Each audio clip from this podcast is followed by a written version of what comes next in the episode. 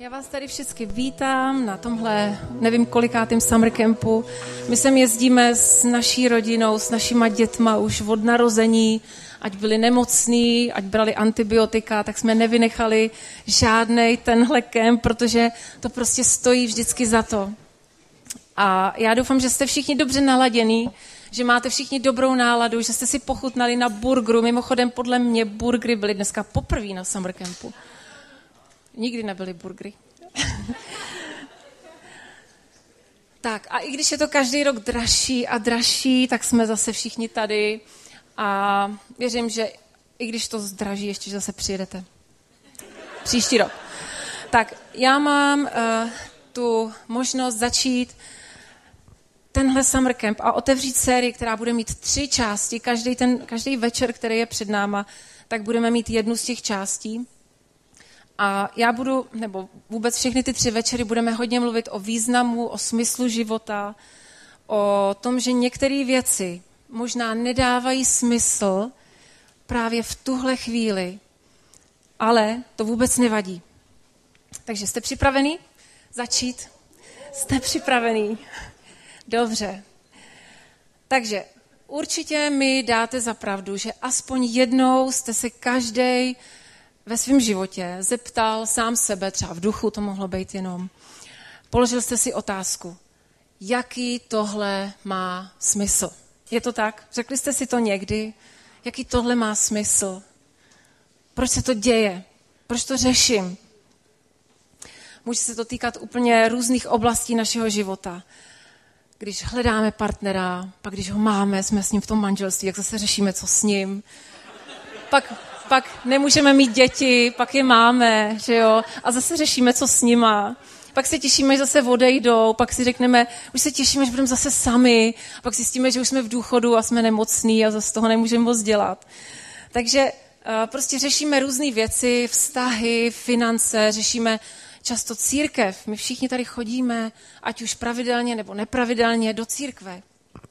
Každou neděli nebo obneděli, to je jedno, ale prostě se tam nějakým způsobem objevujeme a řešíme někdy, má to smysl, abych tam šel, teďko vlastně jsou ty online, že jo, přenosy, možná bych jenom mohl jako zůstat doma, pustit si to z postele a to je přece taky super.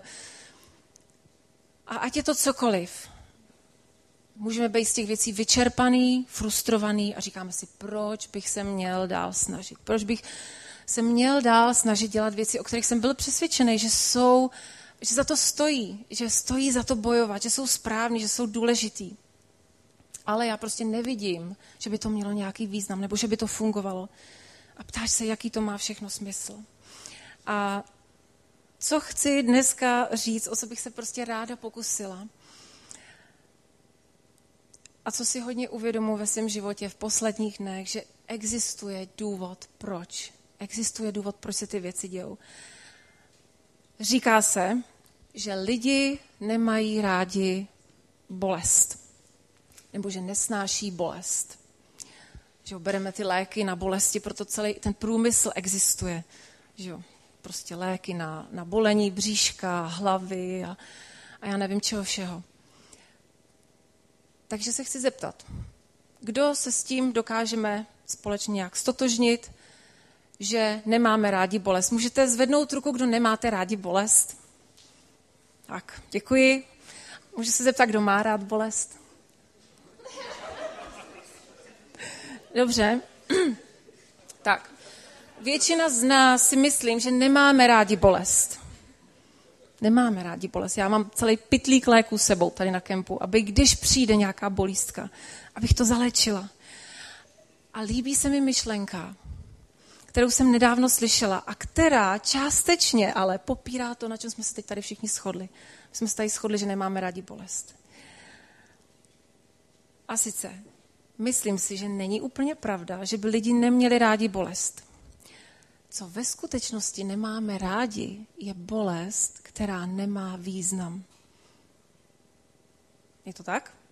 Která prostě nemá smysl, která je zbytečná. S tím prostě asi dokážeme souhlasit. Třeba když se stane nějaká autonehoda, někdo je zraněný nebo má třeba trvalý následky, nebo dokonce přijde o život. Nebo přijdeš o práci. Nechápeš, proč se ti to stalo? Nebo teď, co řešil celý svět a na mnoha místech ještě pořád to probíhá. Kdy stovky a tisíce lidí umírají na nějakou novou neznámou nemoc. A v tom všem a v těch všech oblastech zažíváme tuhle bolest. Tu, která nám nedává smysl. A říkáme si, Bože, já se tak snažím a dělám všechno správně. Proč se mi to nevyhlo? Proč zrovna já to řeším? A tohle všechno je ta bolest, o který si myslím, že ji zaslouženě nemáme rádi. Co je ale zajímavé, že lidi dokážou vydržet, dokážou ustát někdy i, i extrémní bolest a extrémní zátěž. Ale pozor, když to má pro ně nějaký význam. Je to tak? Dokonce někteří lidi tuhle bolest podstupují úplně dobrovolně. Chvilku přemýšlejte, kdo to třeba dělá. Dokonce jsou ochotní za to zaplatit někdy. Jo, třeba si někdo zaplatí za to. Já vím, že Stacy tady měla kázání nějak před rok, dva, nevím, jak se chystala na maraton. Stacy, je to pravda? Ty jsi dobrovolně byla ochotná podstoupit tu bolest, připravovat se na maraton a pak si ho snad i dokonce zaběhla. Mhm. A bylo to v pohodě? Bolelo. A proč, a proč to dělala? Klidně anglicky můžeš dokázat? Aha. Jo? Tak. Já jsem třeba maraton nikdy neběžela a tak nějak tuším, že to asi není úplně snadný. Takže, ale to je tako, takový výstřel hodně vysoko, jo, maraton. Teď se možná trefím do daleko větší skupiny lidí. Někteří z nás, nebo jak by řekl Dan, možná někteří z vás si platí třeba fitness, jo, že chodí. Ale Dan tady není, takže mu to vyřiďte potom. A platíte si i trenéra, třeba já jsem se o to taky párkrát pokoušela a oni vás fakt jako mučí, oni prostě, oni z vás chtějí dostat nějaký výkon a do toho ještě vám tvrdí, že je důležitý jíst zdravě a takové věci, že jo, já, já, jako, já to schválně schazuju, ale uh, omezovat se v různých oblastech, prostě proto, že vám to má pomoct potom v těch lepších výsledcích. Já bych se chtěla zeptat, je tady někdo? Já vím, že tady určitě jeden člověk je, ale když tak, Lukáši, si tě schovám až nakonec. Je tady někdo, kdo chodí do fitka pravidelně? Jakože třeba třikrát v týdnu. Třikrát Martina, já to radši nechci ani slyšet tady. Ještě někdo? Zdeněk. Jo. Dobře, tak mám na tebe, Martino, dvě otázky. Kolikrát chodíš, tři otázky. Kolikrát chodíš do fitka? Třikrát, čtyřikrát týdně, dobře. A je to jakože uh, vždycky jako v pohodě tam? Nebo musíš třeba se trošku jako překonávat? Bolí tě to někdy? Děkuju. A proč to děláš teda? Protože tě to baví. Uhum.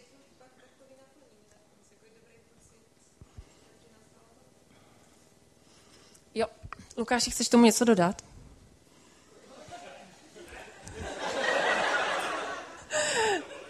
Cože? Takže to dává ti ten smysl, jako jo? Což takový, no, nic. Uh, tak. Takže já jsem nedávno slyšela, že existuje cvičení, vy jste to možná slyšeli, pro mě to je úplně novinka, kterému se říká CrossFit. Slyšeli jste to někdy? CrossFit, to jsou takový šílenci. Za chvilku se podíváme na jedno video. Je to prej sokolský, uh, jak se tomu říká, spolek dvacátého prvního století, když to hodně jako nadlehčím. A Miroslav Tyrš, to znáte tady tohle. A dokonce existují lidi, kteří si užívají CrossFit. Teďko, abych to trošku vysvětlila, někde jsem četla, uh, nebo prostě v posilovně se dělají cviky, teď budu tady zachytro, jo, že tam prostě posledujete ty jednotlivé partie těla a mezi nimi vždycky chvilku jako vydechnete, třeba i protáhnete a pak jdete zase na další. Má to tam nějaké opakování a tak. A teď pozor, CrossFit je kondiční trénink, kdy se všechny cviky cvičí v kuse bez pauzy. A to nejlepší je, že jsou na čas. Soutěží se jako jednotlivci nebo v týmech a prostě muži, ženy dohromady, má to takový zvláštní pravidla, jsou tam vždycky nějaký rozhodčí, kteří to jako pozorujou, jestli to ten cvik jako udělali správně, protože nejde jenom o tu rychlost, jo, ale i o to, aby to udělali správně. A ona to je taková celá komunita lidí, má to v, hlavně ve Spojených státech, kde to vzniklo někdy před dvaceti lety možná, obrovskou popularitu a přesto, že dochází k mnohým zraněním, tak lidi to hrozně milujou. A já bych teď chtěla, abychom se podívali na video, abyste si trošku udělali představu, co to je CrossFit.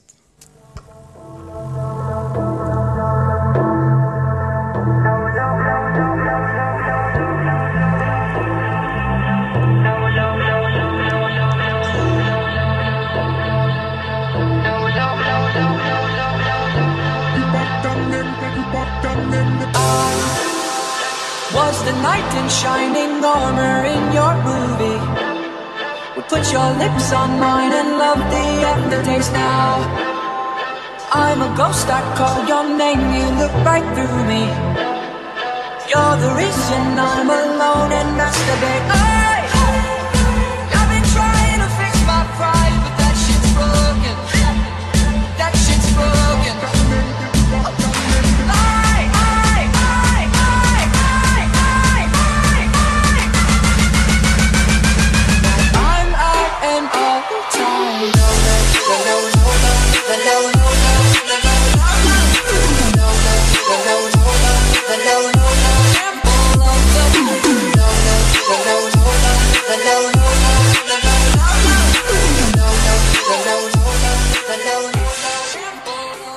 To byl CrossFit.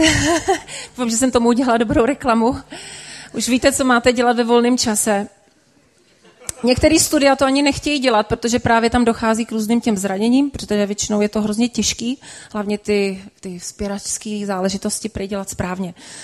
Tak, a moje otázka, proč to ty lidi teda vlastně dělají? Já myslím, že už jsme tady slyšeli ty odpovědi.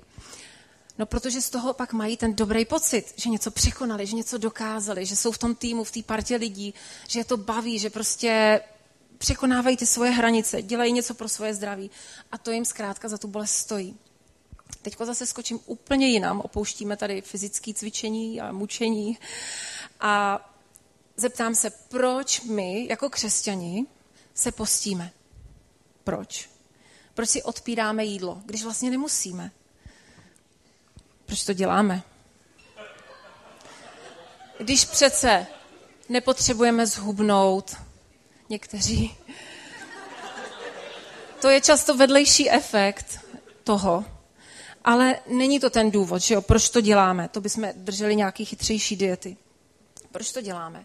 My máme kamarády, Katku, Martina, kteří spolu s námi na začátku ledna drželi dvacetidvoudenní půst. A pro mě to byl jako asi nejhorší, nejtěžší půst za můj život, protože jsme opravdu to pojali hodně vážně, ne, že bychom vypustili všechno jídlo, ale opravdu jsme jedli jenom ovoce a zeleninu. To znamená žádný těstoviny, žádná rejže, prostě vždycky jenom brambory s rajčatem, brambory s paprikou, brambory s rajčatem. Pak, pak jsme si posílali, vyměňovali jsme si, jsme si udělali skupinu, tam jsme si sdíleli, co jsme tam měli, brambory carbonara a podobné nechutnosti. Jako. Takže vymýšleli jsme nemožný, moc toho vymyslet nešlo, ale proč jsme to dělali? A proč teďko Martin s Katkou, kteří tady mimochodem dneska mezi náma jsou, znovu šli do toho půstu a dva týdny teď se postili. No, protože jim to za to stálo, protože nám to za to stojí. Je teď čeká křest v sobotu, jestli se nepletu, a jeden z těch důvodů bylo právě tohle, že chtěli se přiblížit k Bohu. Vidíme v tom nějaký smysl. Není to snadný, není to snadný, ale stojí to za to. Je obdivuhodný, co lidi dokážou, když mají nějaký cíl ve svém životě. Proč my ženy, teď se chci s vámi podívat, kdo tady jako je, jako máma, proč my ženy se rozhodujeme dobrovolně podstupovat něco tak brutálního, podle mě, jako je porod. Jo, řekněte mi, tak, kdo je tady nejvíc mámou? Lucka. Lucko, čtyřikrát. řekni mi, dobře, tak, uh, tak se zeptám jinak.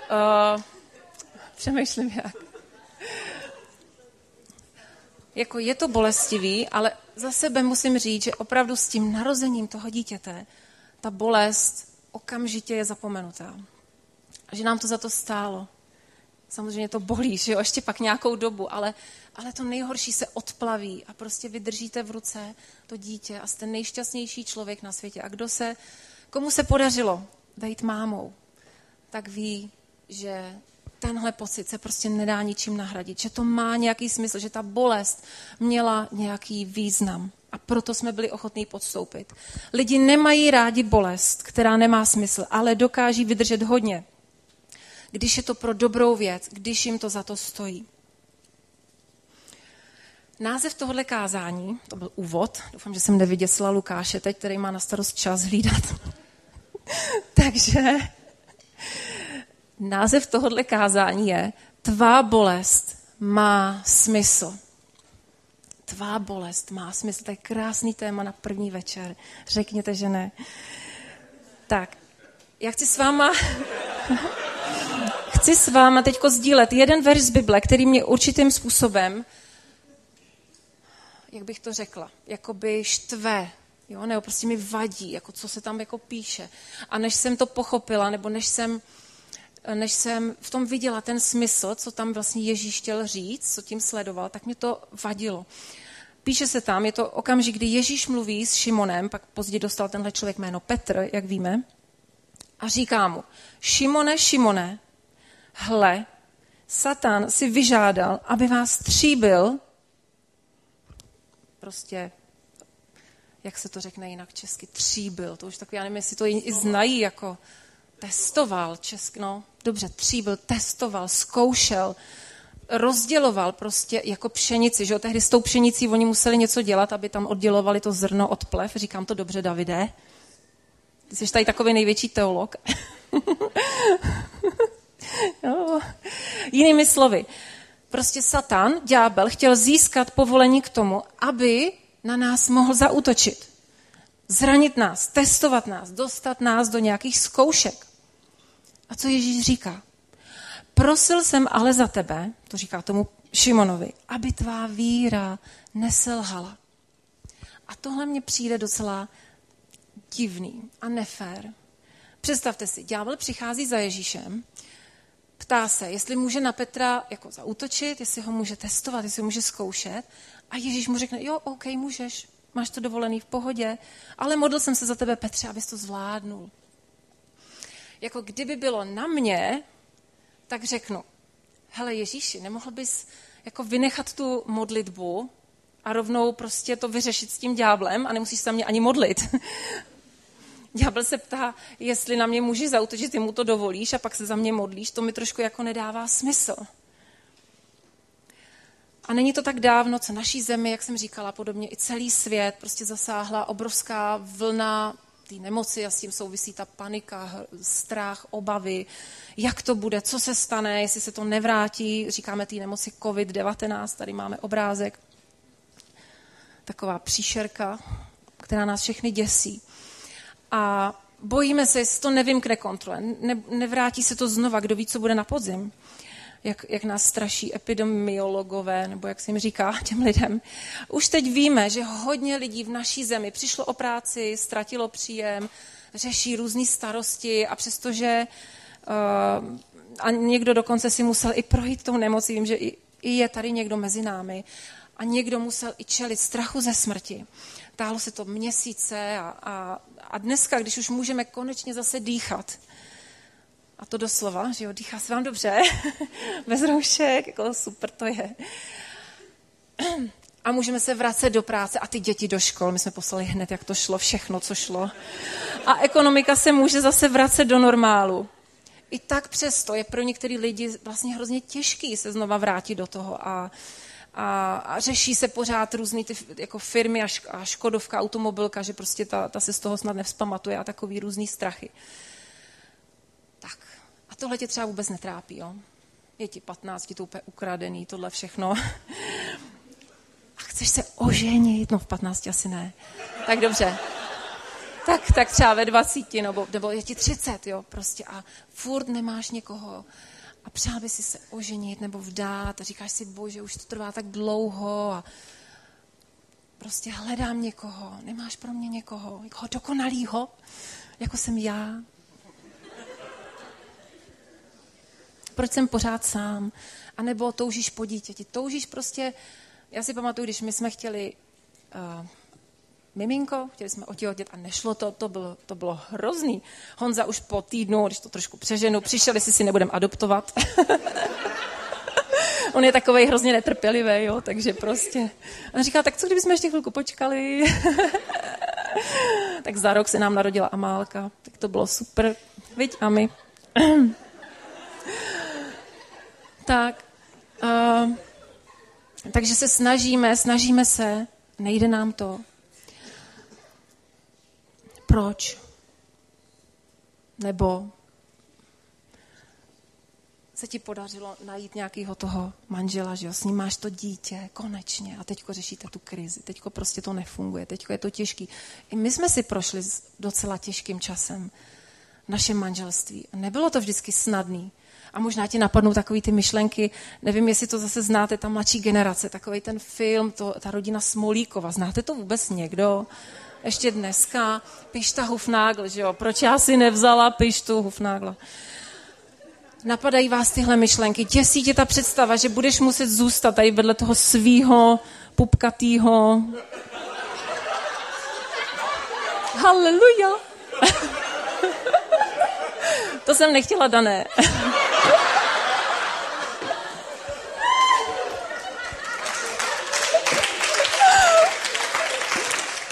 Prostě do konce života. A Kristýna řekne, nebo tvoje děti tě zklamaly.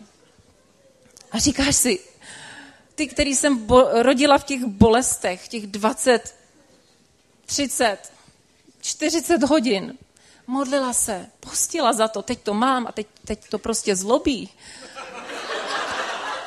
A A vůbec to nedělá, co já chci. A teď vůbec zapomeňte na batolata, jo? To je v pohodě ještě. Až budete mít puberťáky, tak si to užijete. A trápí tě to, že ty děti nežijou někdy tak, jak by si přál. Prostě v souladu s tvýma hodnotama. A ty máš pocit toho selhání. Říkáš si, bože, proč? Co jsem udělal špatně? Prožíváš tu bolest ve svém srdci. Tak, a teď si říct jednu hrozně důležitou věc. Někdy boží příprava, super, když tě na něco Bůh připravuje, přichází v podobě au, v podobě bolesti, v podobě bolesti. Jinými slovy, tvá bolest může mít v božích očích, neříkám, že ve tvých, ale v božích očích, určitý smysl. Bůh může použít tvou bolest, kterou si právě teď procházíš, ať už je to cokoliv, co jsem jmenovala, a určitě jsem nejmenovala všechno zdaleka, aby udělal něco v nás předtím, než udělá něco skrze nás. A tohle bych vám právě chtěla ukázat na příběhu toho Šimona Petra. Šimon Petr je takovým prototypem člověka, to je ten učedník Ježíše, kdo neznáte, který prostě vždycky udělal nějakou, nějakou blbost, prostě zaručeně. Jo, takovýho kamaráda prostě chcete mít, protože víte, že vždycky je někdo horší než jste vy. On je ten nejhorší. A Petr je prostě člověk, který mi dodává díky tomu, jaký byl, naději. Protože těch chyb, kterých se v životě dopustil, bylo hrozně moc. A já bych vám teď některý chtěla ukázat, takže zkusím to trošku projet rychlejš. Takže ta první chyba, byl to okamžik, Ježíš předpovídá svou smrt, jo, a teď říká, že prostě zemře a, a, že, a Bůh, že ho poslal, a, aby položil svůj život, ale že třetího dne vstane z mrtvých. A teď co udělal Petr? Petr v podstatě napomíná Ježíše a říká mu, Ježíši, to je blbost, co říkáš, prosím tě, to se ti nestane, prosím tě, když jsi boží syn, ne? A Ježíš říká, ale pro tohle mě Bůh poslal, A Petr říká, ne, prosím tě, nesmysl. A Ježíš už to ne, prostě nedokáže tohle vydržet, asi taky mu skončila trpělivost a říká, jdi ode mě, Satane. První, jo, krásný. Další, Getsemanská zahrada. Ježíš ví, že prostě za pár hodin ho zatknou, tak říká, hele, potřebuji, abyste se teď se mnou modlili, potřebuji, abyste se mnou stáli v modlitbě, protože to, co mě teď čeká, fakt není sranda. A říká, Petře, můžeš mi v tom pomoct, jo, ostatní, můžete tam být se mnou v té modlitbě. A co se stane? Všichni, včetně Petra, usnou a zaspí tu nejdůležitější chvíli, kdy mají pomoct svýmu příteli v modlitbě a podpořit ho. Víme, že Ježíš to zvládnul, že Ježíš to prošel. Potom další věc. Přichází ty vojáci, zatýkají Ježíše a teďko... Prostě on Ježíš věděl, že se to má stát, ale Petr to prostě nechápal. On, on měl pocit, že, to, že se míjí Ježíš prostě tím božím plánem. A tak se snaží to zastavit, tak vytáhne ten svůj meč, nevím, co to bylo, jak, jak to měl ten Hobbit třeba v tom filmu, si tak představuju. Žihadlo, nebo jak tomu říkal? Žihadlo. Ne, jak tomu říkal? Žihadlo. Jo, takový nějaký mečík prostě. A teďko, teďko to, teďko prostě... Za prvý minul, že jo, víme, že useknu to ucho a za druhý Ježíš říká, prosím tě Petře, co zase děláš, tohle vůbec jako nedělej, to, to patří jako do, do toho božího plánu, já musím být začený, já musím zemřít. Takže klid, uklidni se, jo, pak to vyžehlí, protože musí to ucho zpátky. Prostě třetí taková chyba, čtvrtá například, a, a to byla taková asi nej, nejvíc bolestná pro Petra. A my víme, že vlastně to nejspíš znamenalo ten zásadní obrat v jeho životě. Tak je to ten okamžik, kdy Petr zapírá Ježíše. Tam máme ten obrázek. A i když předtím tvrdil, ne, to já nikdy neudělám, to Ježíši, můžeš se na mě jako vždycky spolehnout. Můžeš se mnou počítat. A co se stalo během několika hodin? Tak víme, že se ho tři lidi nezávisle na sobě zeptali. Ježí, Petře, znáš toho Ježíše? Nebo ty patříš k němu, teď mluvíš stejně, máte stejný dialekt, když jste z té Galileje, ne, to slyším přece. A Petr říká, ne, to vůbec, já ho neznám. A když to řekl po třetí, tak víme, že kohout zakokrhal. Přesně jak Ježíš předpověděl. A oči Ježíše a Petra se setkaly. Pán se obrátil a podíval se na Petra. Ten si vzpomněl, jak mu pán říkal, dříve, než se ozve kohout, třikrát mě zapřeš. A co Petr udělal? Vyšel ven a hořce se rozplakal. A ta bolest, kterou si musel Petr projít, byla obrovská. Zdálo se, že ji snad ani neunese. Co prožíval? Jsem totální loser. Zradil jsem svého nejlepšího přítele a navíc božího syna. A já si myslím, že pokud jsme upřímní sami k sobě, tak každý z nás máme nějakou oblast v životě, kde takhle přemýšlíme, kdy si říkáme, já jsem takový loser prostě, já tohle fakt nezvládám. Možná zvládáš něco, zvládáš třeba svou práci, ale, ale tvá rodina je katastrofa třeba. Možná to nikdo ani neví, víte to jenom vy dva, nebo tvoje děti, nebo tvůj vztah k Bohu, tvůj vztah k církvi, nebo nějakou závislost, kterou máš, o který nikdo neví, ani tvoje žena. A ty sám před sebou se uh, stydíš za to. A říkáš si, bože, já to nemám pod kontrolou. Pomoz mi. Já vím, že bych měl nést ovoce Ducha Svatýho. Jako je láska, teď se to učíme nazpamět ještě, radost, pokoj, trpělivost, laskavost, dobrota, věrnost, mírnost, sebeovládání. Jo. To všechno víme, ale to jediné, co můj život nese, je hněv, vztek, frustrace, závist, pýcha, lenost, starosti. Mám celý kufr starostí. Vůbec mi nefunguje, bože, to, co říká, že mám na tebe uvrhnout svoje starosti a tvůj pokoj a tak dále, bla, bla, bla. Nefunguje to v mým životě. Já si pamatuju, jak jsme měli small group, že jo, online, taky jste asi tam byli, na těch, většina z nás, na ty online small, kde jsme využívali ty různé technologie a teď jsme se jako sdíleli, jak každý z nás to prožíváme. A teďko po tom měsíci a půl už tak začala na některý dolíhat taková ta únava z toho všeho. A my jsme byli ta small group, kde máme ty děti.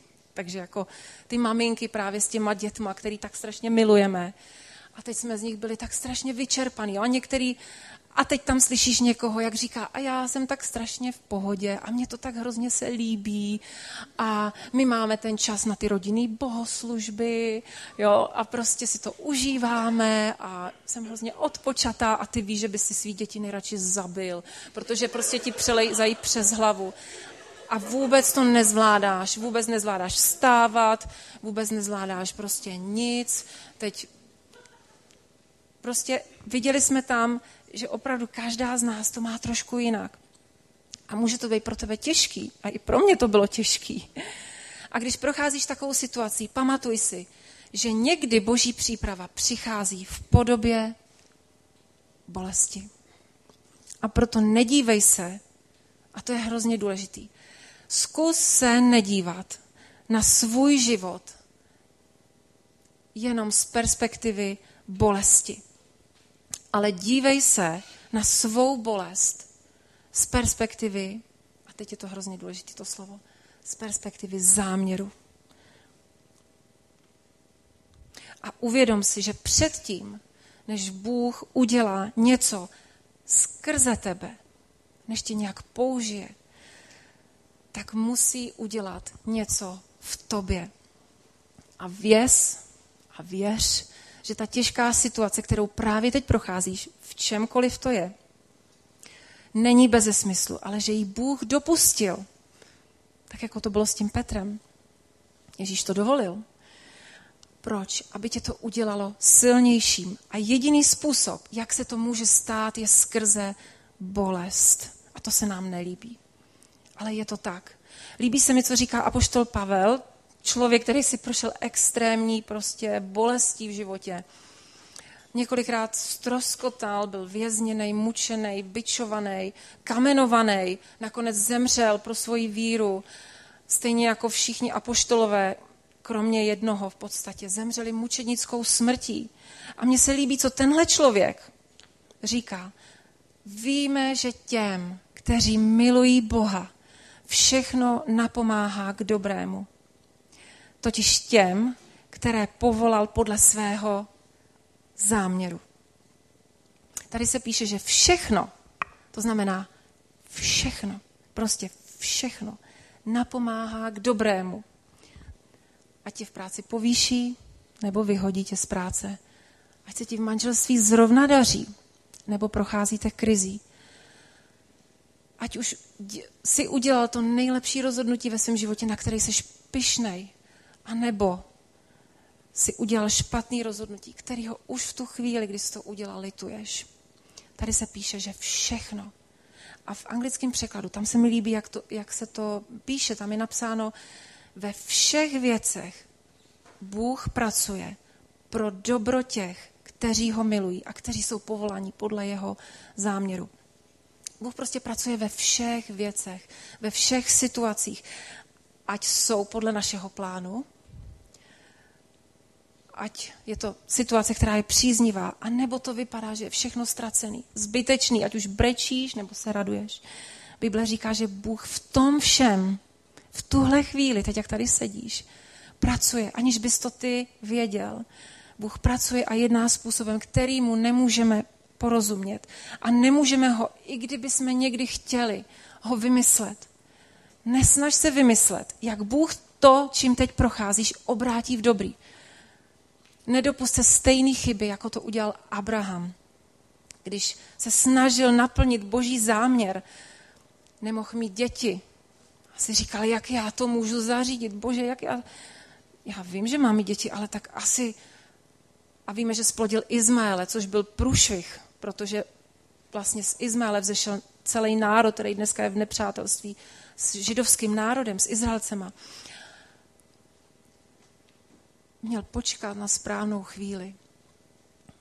Bůh má nějaký záměr s tebou a pracuje s tebou podle svýho záměru a podle toho, v čem on vidí smysl. I když ty to nevidíš, i když to někdy vnímáš jako bolestivý. Možná znáte příběh o Josefovi. Myslím tím Josefa, ne tady toho, Pepa Reveš to ne, i když určitě má nádherný příběh, ale Josef, člověk, kterýho známe ze Starého zákona, Víme, čím si prošel. Zavržením od svých bratrů. Měl takový hodný brášky starší. Ti ho prodali do otroctví. Nejdřív ho chtěli zabít a pak ho jenom teda, protože Ruben, takovej dobrák, že jo, tak říkal, hele, ale přece jenom jako neměli bychom ho zabíjet, teď táta to nepřežije prostě. Tak ho jenom prodali do otroctví. A víme pak, čím si prošel, několika lety ve vězení, pak, byl, pak vlastně se dostal ven, pak byl zase falešně obviněný a, a prostě prošel si opravdu těžkým časem. Ale Bůh v tom všem vidíme později, o teď nevím kolik, když mu bylo sedmnáct, se mu to stalo a víme, že ve čtyřiceti letech, jestli se nepletu, kdo to víte líp, tak mi klidně opravte, ale myslím, že když mu bylo čtyřicet nebo třicet let, ale prostě to zabralo několik let, určitě to nebylo ze dne na den, se dostal z toho vězení a stanul před samotným faraonem. A víme, že nakonec se to všechno obrátilo v dobrý. On se stal správcem Egypta. A díky němu, jinak by se tam nedostal, nevím, jak se to, jak jinak by se to mohlo stát, on se to díky Bohu nesnažil vymyslet, ale stanul před faraonem, stal se správcem Egypta. Celý egyptský říše byl druhý nejvyšší po, po faraonovi a díky jeho postavení pak zachránil tu svoji rodinu, ty svoje bráchy, který ho tehdy zradili. A tím se naplnil ten boží sen, který Bůh měl pro svůj národ. A možná si říkáš, ale to, čím já procházím, to je strašný. Kdyby si jenom věděl, jak je to těžké. A já věřím, že opravdu někdy jsou v životě situace, kdy je to těžké a kdy to chceme zabalit. Jsme zoufalí. V listě Jakubově se píše jedna krásná věc, pojďme si ji přečíst. Je to zase trošku takový, že ti to může provokovat, nebo ti to vadit, jak se to tam píše, ale píše se tam, mějte z toho jenom radost, bratři moji, kdykoliv upadáte do rozličných zkoušek. Proč? Protože to má nějaký smysl. Víte přece, že zkoušení vaší víry přináší co? Vytrvalost. Ano, je tu nějaký záměr, je tu nějaký smysl. Ta bolest působí vytrvalost. Nechte však vytrvalost dozrát, abyste byli dokonalí a úplní a nic vám nescházelo. Boží příprava často přichází v podobě bolesti. A když se znovu podíváme do toho Lukášova evangelia, na ten příběh toho Ježíše a toho Šimona, jak Ježíš říká, Šimone, Šimone, Satan si vyžádal, aby vás stříbil jako pšenici, prosil jsem za tebe, ať tvá víra neselže, tak pojďme se podívat, co Ježíš potom dodal. Až se jednou obrátíš, říká tomu Petrovi, až tohle zvládneš, až to překonáš, posiluj své bratry. Říká, modlil jsem se za tebe. A právě ta věc, kterou tvůj duchovní nepřítel, ďábel, chtěl použít ke zlímu. Aby tě zranil, aby tě zničil, když budeš mít správný postoj k tomu. Já použiju k tomu, že budeš silnější. Ty to zvládneš. Jenom mi důvěřuj. A až to skončí, tak budeš jiný, budeš lepší člověk. Budeš připravený pro můj záměr. Ta bolest byla ve skutečnosti ta Petrova bolest. Příprava.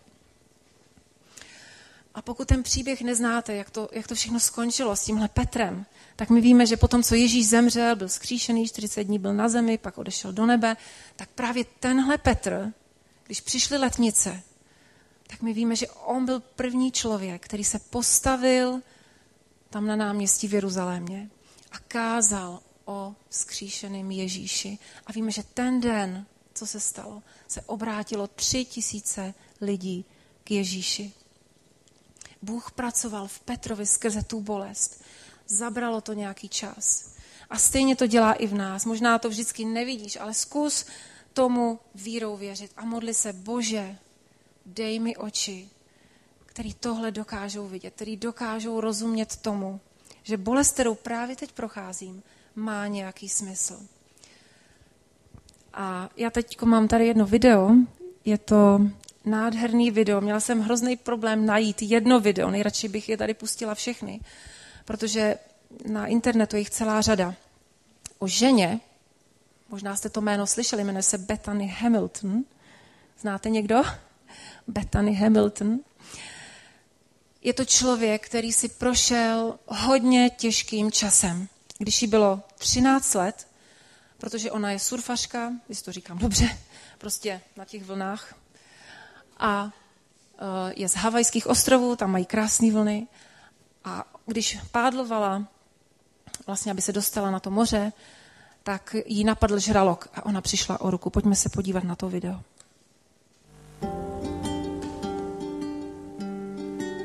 At thirteen years old, I had finished second in the national championships, which is pretty big, competing against eighteen-year-olds. And my future as a professional surfer was looking really promising. And when I lost my arm, I was like, everything kind of just came to a halt. And when I woke up in the hospital room, I knew I had lost my arm, but then I looked down and it kind of just dawned on me. And I was like, oh my gosh, like, I'm thirteen years old, so much to live for ahead of me. And my arm is gone, and surfing might be gone too, and who knows what's going to happen. And so I just had to take it one breath at a time from there. Before I left the hospital, I was only in the hospital for six days. I knew I wanted to surf again, and most people think I'm crazy. But surfing is just a part of my life, and it was something I didn't want to lose. And so that was a huge part of learning to live life with one arm, was learning to surf with one arm. I was actually down at the beach watching all my friends surf, and I was like, the waves were perfect. And I was like, Mom and Dad, can you please bring the surfboard down? I need to get in the water today, right now. um, I got out there and just started paddling, and it felt really awkward, and I was kind of like really nervous that I wouldn't be able to do it. And the first few waves, I kind of just fell and flailed off my board, and and then stood up on my next wave and rode it all the way to the beach, and just had tears of joy and excitement and rush and just thankfulness to be back in the ocean and surfing, and just a feeling of accomplishment and determination for the next two hundred million waves that I was to catch.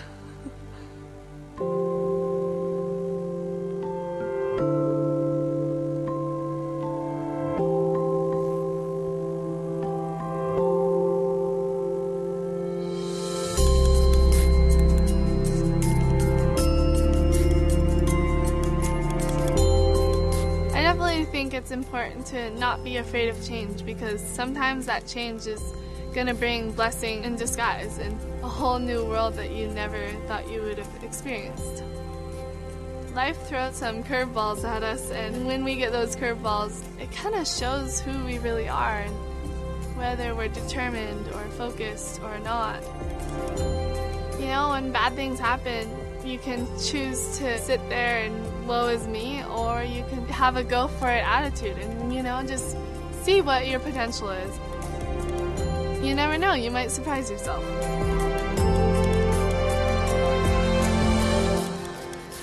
I think one of the greatest gifts in life is to be able to help others. And um, for me, yeah, I'm a pro surfer, but a lot of my life focus is Um, getting out there and trying to bring hope and inspiration to other people that may go through something rough, or um, kids that are, you know, reaching for their goals and dreams. Um, and I know a lot of you, like, that's what your job in life is, is to bring help to other people. And, um, yeah, if it's not always easy, um, just remember that your job is a gift to be able to help other people, and to just keep striving for that goal.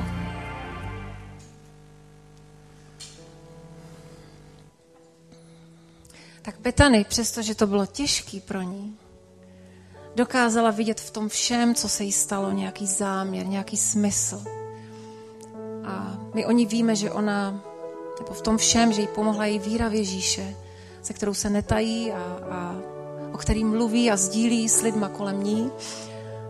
Dneska vlastně má celou službu, kterou, kterou dělá po celém světě. A sdílí právě ten svůj zážitek, který se jí stal. A mně se líbí její citát, kde ona říká, nedívám se na svůj život z pohledu toho, co mi žralok vzal. A teď schválně, jestli někdo doplní, dokážete, ale co mi žralok dal. To je trošku drsný, to chce víru. Už jste si někdy dokázali položit takovouhle otázku. Bethany se dokázala dívat na svůj život a svou zoufalou situaci z perspektivy záměru a ne z perspektivy bolesti. A dneska víme, že Bůh si ji používá, její situace, její příběh k dobrýmu. Byl natočen dokonce film v Hollywoodu, o ní můžete se na něj podívat. Surfer Soul se myslím jmenuje, surfařská duše. A Bethany slouží dětem a mladým lidem po celém světě. Co jsem se naučila za svých dvacet něco let, když žiju s Bohem? Že když se na svůj život díváme z perspektivy okamžiku, třeba jednoho dne, týdne, měsíce, někdy to, se, to může být i rok, tak se to může zdát jako hodně depresivní, hodně zoufalý. A říkáš si, jak tohle Bůh může použít dobrým, vůbec nevidím, vůbec nechápu. To nemá řešení. Proč se mi to děje, jaký to má důvod? A je tak snadný minout to, co Bůh pro tebe má. A co jsem se naučila je, že když se začneš na ten svůj život dívat z trošku širší perspektivy, třeba pěti let, když se dneska ohlídneš zpátky před pěti lety, určitě každý z nás si vybaví nějakou situaci, o které jsme tehdy byli přesvědčení, že nedávala smysl, ale dneska víme, že to smysl dává a že to mělo svou cenu a hodnotu pro nás a že bez toho, aniž by se to stalo, by jsme dneska nebyli tam, kde jsme. A říkáš si, aha, už to chápu, to mělo důvod, to mělo smysl. Vážíš si těch věcí, ujasníš si hodnoty, ujasníš si záměr, jak říkala Bethany.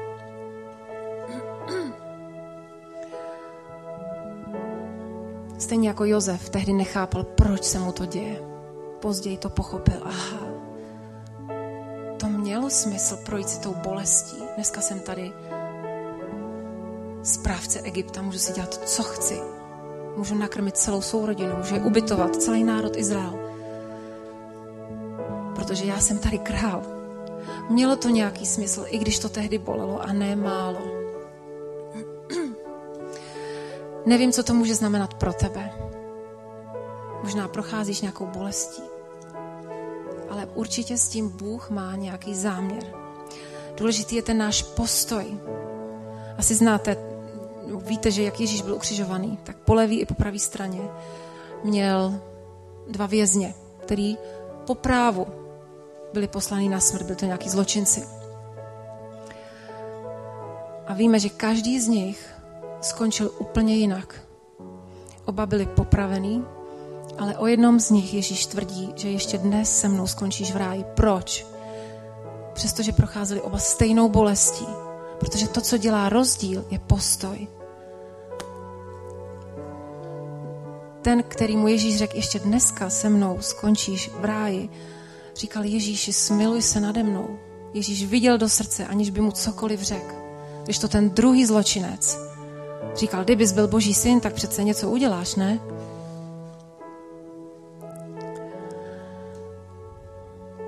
Těm, kdo milují Boha, všechno napomáhá k dobrému. Důvěřuj Bohu, přibliž se k němu a všechno se obrátí v dobrý. Všechno dá nějaký smysl. Jednoho dne si to sedne, jednoho dne si to zaklapne přesně do sebe. Můžeme se teď postavit, můžeme se společně modlit. Já se, Pane, modlím za nás všechny, který procházíme nějakou bolestí. Ty vidíš, Bože, do našeho srdce, nepotřebuješ, aby jsme ti cokoliv řekli. Přesně víš, co každý z nás potřebuje. Co nás bolí, co nás trápí. A já tě prosím, Pane, dej nám vytrvalost, dej nám sílu to zvládnout. Dej nám sílu to ustát. A ať dokážeme prožívat radost. Navzdory tomu, že to je těžký. Protože můžeme vědět, že ty v tom máš určitý záměr. A že ty děláš něco v nás, uvnitř nás, dřív, než budeš dělat něco skrze nás. Připrav nás, Pane, na to, co má přijít, ať už to bude trvat jakkoliv dlouho, ať už to budeš dělat jakýmkoliv způsobem. Připrav nás na to, dej nám sílu to zvládnout, dej nám sílu, Duchu Svatý, zachovat ten správný postoj, nepostavit se proti tobě, ale důvěřovat ti, obrátit svoje srdce tobě a odevzdat se ti plně. Pomoz nám nespolíhat na svůj vlastní rozum, Pomoz nám, Bože, ať, ať neřešíme věci, jak to, jak to zařídit, jak to zajistit, jak to vymyslet. Pomoz nám důvěřovat ti, že ty máš cestu i tam, kde žádná není. Ty vedeš naše kroky. Amen. Ještě než začneme zpívat, tak já bych chtěla teda za prvý poděkovat kapele, protože písničku, kterou dneska zpívají, ještě předevčírem nevěděli, že budou zpívat. A, ale naštěstí Kiki je taková, že na všechno řekne ano. Takže jsem jí říkala, hele, ale já bych potřebovala jenom chorus a jenom bridge a sloku nepotřebuju, ono to je jedno. Prostě jsme se domluvili, že budeme zpívat jednu písničku, která je přesně určená pro dnešní večer.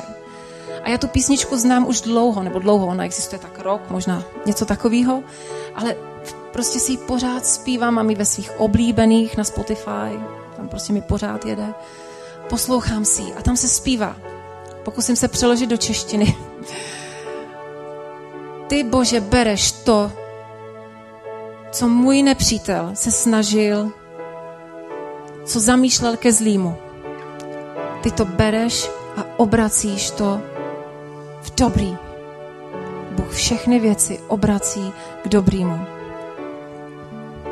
A pak se tam zpívá.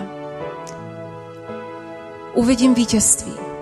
Uvidím vítězství. Protože ta bitva náleží komu? Bohu.